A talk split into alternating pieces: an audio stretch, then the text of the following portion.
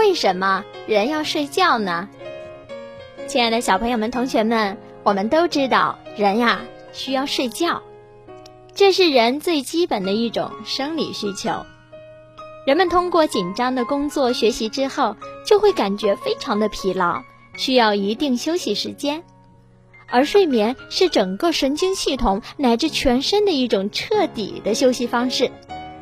因此呀，我们每一个人都需要睡眠。睡眠可以使我们的大脑消除疲劳，恢复身体的能量储备，从而提高工作学习的效率。那儿童入睡以后，脑下垂体分泌出来的生长激素增多，因此呀，充足的睡眠也十分有利于孩子们的生长发育呢。